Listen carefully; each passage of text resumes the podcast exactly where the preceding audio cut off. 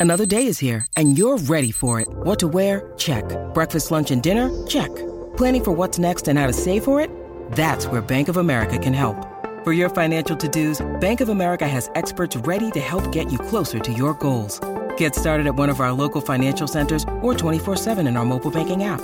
Find a location near you at bankofamerica.com slash talk to us. What would you like the power to do? Mobile banking requires downloading the app and is only available for select devices. Message and data rates may apply. Bank of America and a member FDIC.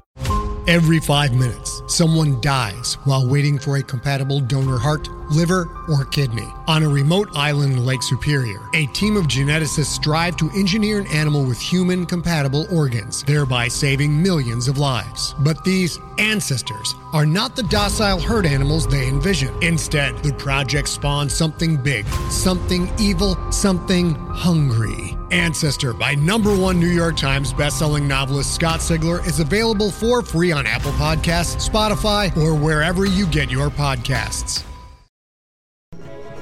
Welcome, citizens, to Liberty Tales from the Tower.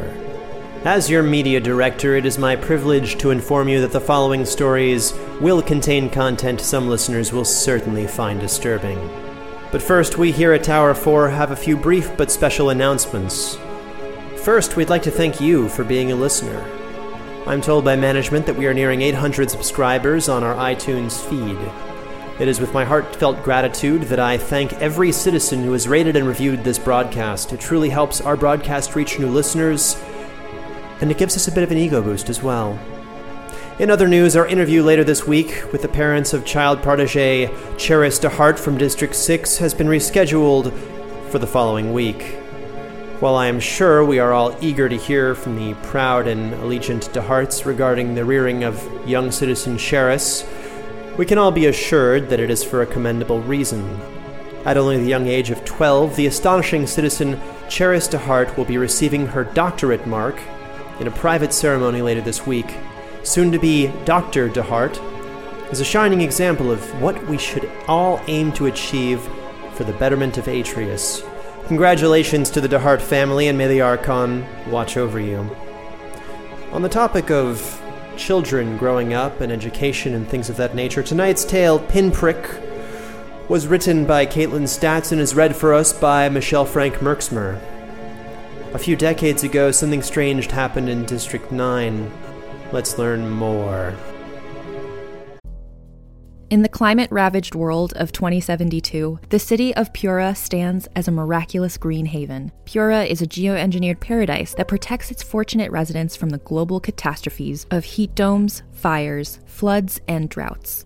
In a time when the world outside is unsafe, it's vital for Pura's existence that people rally behind the purpose of the city, and Demetria Lopez, head of the city's public relations, tirelessly promotes its idyllic image. But when she stumbles on a dark secret that, if exposed, would be the downfall of Pura's existence, she must decide who and what she's willing to protect. From Wondery, the makers of Academy and Doctor Death, The Last City stars actors Rhea Seehorn, Jeannie Tirado, and Maury Sterling. Follow The Last City on the Wondery app or wherever you get your podcasts. You can binge all episodes of The Last City early and ad-free right now by joining Wondery Plus.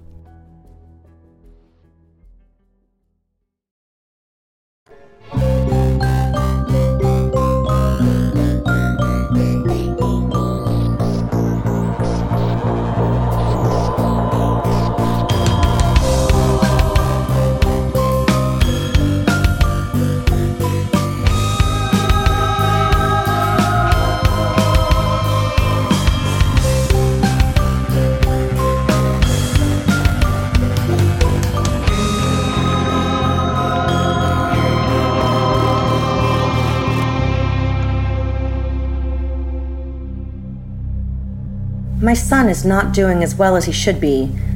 His instructors have been contacting me from multiple classes mathematics, biology, chemistry, planetary sciences. He used to be near the top of his class. I know that he's not the top of his class, but he was really close. So knowing that he is slipping to the lower quarter of the class is disconcerting. Worse off, Publius has been growing aggressive. My friends have been telling me consistently that it may be normal for boys his age to act out. I don't feel like this is normal. Several days ago, Publius arrived home agitated and tired and made a mess of his pack the moment he got home. I received a notification on my datapad within minutes of his return home. It was from one of his instructors. Publius was being reprimanded for violent actions against a fellow student. He has never been violent before, but now I really can't be sure. Publius, did you get into a fight at your courses? I asked. But Publius was just sprawled over the sofa, switching quickly between broadcast channels. He didn't respond to me. I don't know if he heard me, but he had never knowingly ignored me before. Publius, did you get into a fight? I don't think my voice got very stern. I broke it, and I'd break it again. Break yours, too. Publius muttered from the sofa. I'd never seen this side of him. I'd never seen him act this way. Publius was. Would never speak that way. Broke what, Publius? Nothing. Broke what, Publius? Nothing. Nothing. Nothing. I gave up. I, I, didn't really give up. That sounds so horrible to say, but I had a busy day tomorrow, and I honestly didn't have time to deal with his recent antics. I set about preparing meal for myself and set aside some for him on the counter. He wanted to eat, he'd eat. I had several research articles to read before tomorrow's presentation, and tomorrow's workday also appeared to be booked. Nearing the time for retirement, I went out to see Publius, but he was fast asleep on the sofa. Look who's so rough and bold now, I whispered under my breath as I lifted him up and carried him off to his room. As I was placing him in his bed, I found that he had little dots on his skin. They appeared to be little sections of broken blood vessels, and his veins stood out prominently in the immediate area surrounding the bruised and damaged areas. Well, that'll teach you to fight. I bet you will feel very sore in the upcoming days. I took off his shoes and socks. What's wrong with you recently? No, thanks, Mom. No problem, Mom. Nothing. I put the sheet over him Sure, he was being a little menace, but he wasn't always. This was new. New and uninvited. But I was tired, and as sleep began to sound more and more enticing, I placed the whole thing in the back of my mind. I closed the door all but completely and walked toward my room. It would feel great with all of this as just the stress of yesterday. Days went on. My friends from work tried to give me encouraging words, He's just acting out, Rufina. It's just a phase. It'll be over before you know it, Rufina. The stress of getting home and having to deal with my own son was becoming unnerving. I love him, but it barely seemed like my little Publius anymore. One morning, I awoke to the ringing of my alarm, a buzz that endured. My body ached. Every muscle seemed to be in disagreement with their purpose buzzing didn't stop with the alarm. It continued on as a horrid pulsing in my head that felt worse than any migraine I had previously suffered. I felt exhausted and entirely unprepared to face the day, or even my morning. I ached through movement and muscle memory. I dressed for my morning athletics and stepped lightheaded and weakly onto the treadmill don't know what I was thinking stepping onto that treadmill the way I felt. I barely made it 20 steps before my legs collapsed beneath me and the whole of my body felt ill. When the weight of my body hit the treadmill, it came to an emergency stop and I rolled to the floor. Publius! I called out. I had not awoken Publius yet, and I wasn't sure if he could even hear me. Publius! I called out again eyeing the data pad on the kitchen counter. My arms felt so weak and my legs were rubber beneath me. Rallying strength seemed impossible, and I hung my head only to spy a great blue bruise on my arm.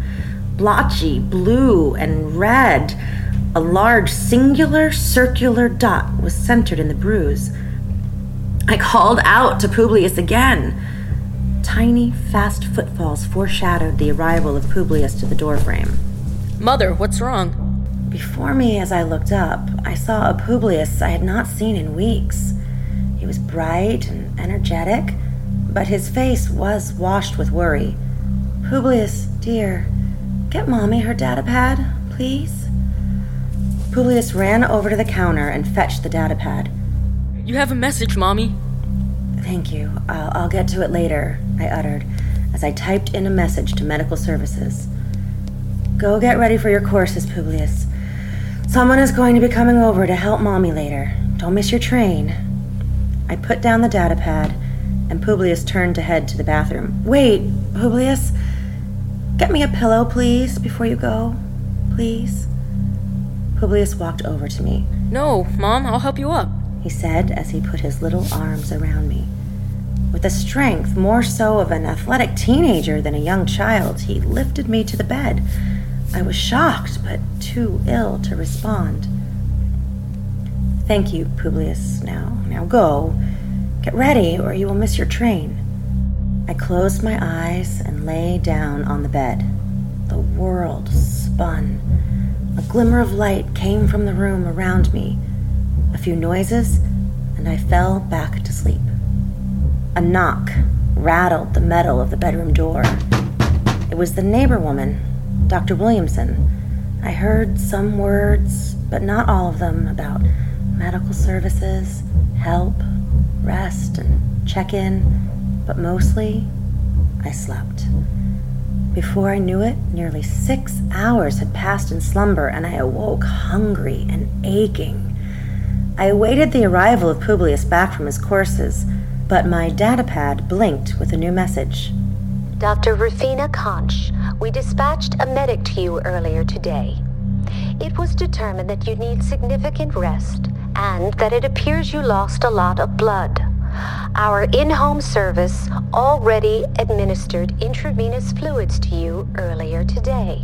But due to your need for significant rest, we have determined that you are no longer currently fit to care for your son, Publius, until you have ample time to recover. Your son has been placed within the care of your neighbors, the Williamsons. Please do not worry, you will be fine. Another medical technician will be by tomorrow to check on you again and administer another round of intravenous liquids. Special meal has been provided. It is on your bedside table. Please take the time to recover, and you should know that your work has been informed of your absence. Recover well, and may the Archon watch over you. I didn't try to sit up. I turned my head slowly to see the drink and meal provided for me. It took me 20 minutes to eat just a few bites. In the end, it took me three days to only slightly recover from whatever it was that happened. When I was finally up and walking around on a regular basis, I went to go and knock on the door of the Williamsons. Nice people, both doctors in their respective fields. We had dinner with them about twice a year and also sent greetings to each other on the holidays. I knocked weakly against the door and resulted to the doorbell when I was sure my knocking had not been heard. Dr. Conch, are you feeling better? Publius is doing fine. But you look very pale. Please go lay back down. I can call my husband to check on you if you need it. Dr. Williamson looked at me with concern, and I did feel rather horrible still now. So Publius is okay? I whispered out. He is doing fine. Do not worry yourself. Just go and get yourself better. She wrapped an arm around my shoulder and walked me over to the door to my apartment. Can I see him? Oh, dear. It's course time. He's not in. Please, go rest.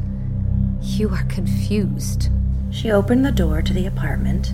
I walked in and walked straight to my bed. Publius was fine. Dr. Williamson was correct. I was tired, and I went to sleep. At some point, a medical technician came in and treated me. I ate a few bites, but I was quickly back to sleep. I woke the next day with more vigor. I checked the time. Publius should be home. Home at the Williamsons. It was so quiet here without him, without his music, without the broadcast playing. I walked over to the Williamsons again and knocked, harder this time. Dr. Williamson opened the door again. Hi, I'm feeling better today. Is Publius in? No, dear. You've been sleeping. Today the students went to the Z Planetarium. They won't be home for several more hours. She placed a hand on my arm. You don't have to worry. Just rest. Her face lit up for a moment. I have his recent progress report saved on my datapad if you would like to see it. Go back to your apartment and I'll meet you there with it. I walked back to the apartment. The Z Planetarium is wonderful. If Publius likes it, maybe I could take him back one day. As I sat down, Dr. Williamson walked in, datapad in hand. His marks have been rising. I think his worrying for you has really settled him down. Dr. Williamson was talking, but I focused on the numbers before me. Publius seemed to be doing so well now. It put me at ease, but I was missing my son deeply at this point. Can you wake me when he comes in for the day? I asked. My recent strength seemed short lived, and I was already tiring out. You should just rest. I'm not sure exactly when he'll get back. She stood up and walked to the door. He is fine, so don't worry yourself. And she left. I ate a meal canister, rested on the sofa with a broadcast, showered, and went soon after to bed. The next day, I went back to the Williamsons again. It was no longer course time, and I wanted to ask my son about the Z Planetarium. I knocked, and Dr. Williamson opened the door. I want to see Publius. I miss him, and I want to tell them that he can come home soon. I'm feeling so much better already. He's not. I cut her off. He is. He has to be in. He needs to be here. It makes no sense that he would have two straight days of after course activities. I wanted to see my son. He's not awake right now. He is taking a nap. Dr. Williamson stood up a bit straighter, and she looked at me oddly. Please wake him up. I stepped into the doorway. I want to see my son. From behind the glaring Dr. Williamson, I could hear a noise that unsettled me greatly. A moan, like a gagged yell and screech, was coming from a door at the end of their apartment. I am not a violent woman, but I pushed Dr. Williamson to the ground with as much weakened strength as I could muster, uh. dashed towards the door. I was lightheaded by the time I reached it, but I was set on finding my son. The door was a slider, and I didn't have the key code. Hearing the moan again, I reached for a nearby object, a heavy, abstract art statue, and, and dashed it against the panels. A spark of light. The light flickered in and out, and the door slid open. Inside was a child, older than Publius, and chained, strapped, and crazed. He looked abhorrent. His eyes were gleaming purple, and his pupils were massive. He was so pale but his veins stood out greatly, popping up and wrinkling his skin. I thank the Archon that it wasn't Publius. I turned to a shocked Dr. Williamson. Where is my son? I held the art sculpture back up menacingly. What the fuck is that? Where is my son? Dr. Williamson glared at me. She glanced at another door, then moved quickly toward me. I tossed the sculpture and it cracked her across the side of the head, sending her to the ground. I opened every door bathroom, bedroom, locked. I smashed the lock open, and inside was a bedroom. And on the bed was Publius, asleep. Intravenous needles dripping something into him. Publius! Publius! I rushed over and slowly took the needle out. The liquid dripping from one was creamy and gleamed in the light. The other was dark red and smelt of copper. Mommy? Publius opened his eyes and winced in pain as the needles came out. Yes, yes, dear. Come on. Come on, we're leaving. Come on. I helped him out of the bed.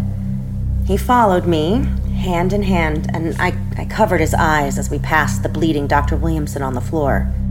I got to the door, and down the hall of the apartment complex was the other Dr. Williamson returning home. He saw me with Publius and started rushing toward us.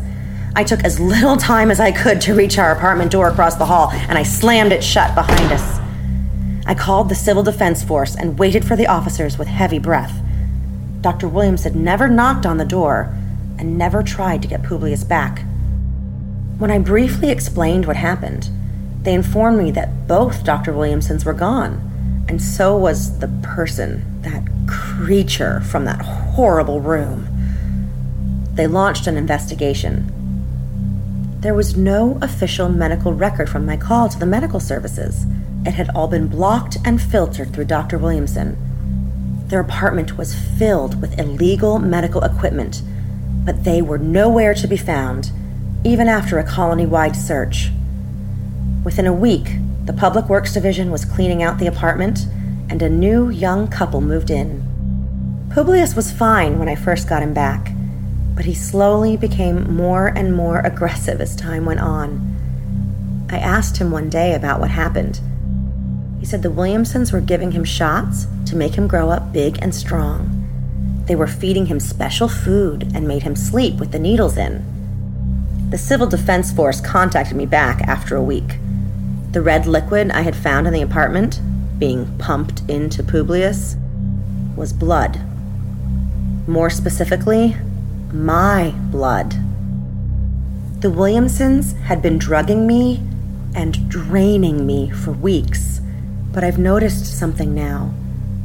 Publius is getting far more pale. I've been making him very special dinners recently to help him in the only way I can think of I'm afraid they will take him away if they think he will turn out like that monstrous boy I found in their apartment. So I feed him special meals to keep him happy and normal and not so pale. I'm so tired. But I love my son. Thank you for listening to the Liberty Podcast. Episode 3 of Tales from the Tower was written by Kaitlin Statz and co created and produced by Travis Vengroff. Pinprick was read by Michelle Frank Merksamer, with accompanying voices by Victoria Rowett and Kristien Fernandez. The music and sounds were designed by Careless Juja. The Liberty Tales from the Tower introduction theme was performed by Brandon Strader. If you would like more information about the world of Atreus, please check out libertyendures.com. To support the Liberty Podcast, please visit our Patreon at patreon.com slash libertypodcast. Liberty is a Fool and Scholar production, and this episode is trademarked by John Dossinger Publishing 2016. Thank you for listening, and may the Archon watch over you.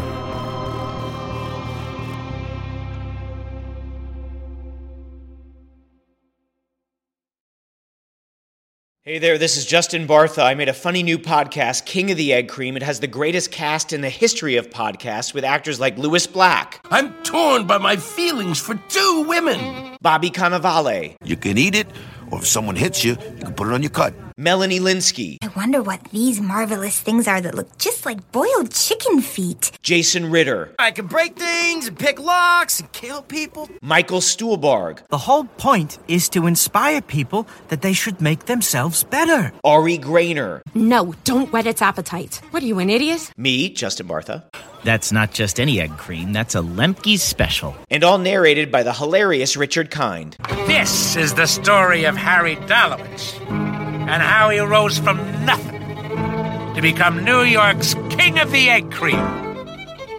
So if you like funny true stories, come listen to King of the Egg Cream, available wherever you get your podcasts.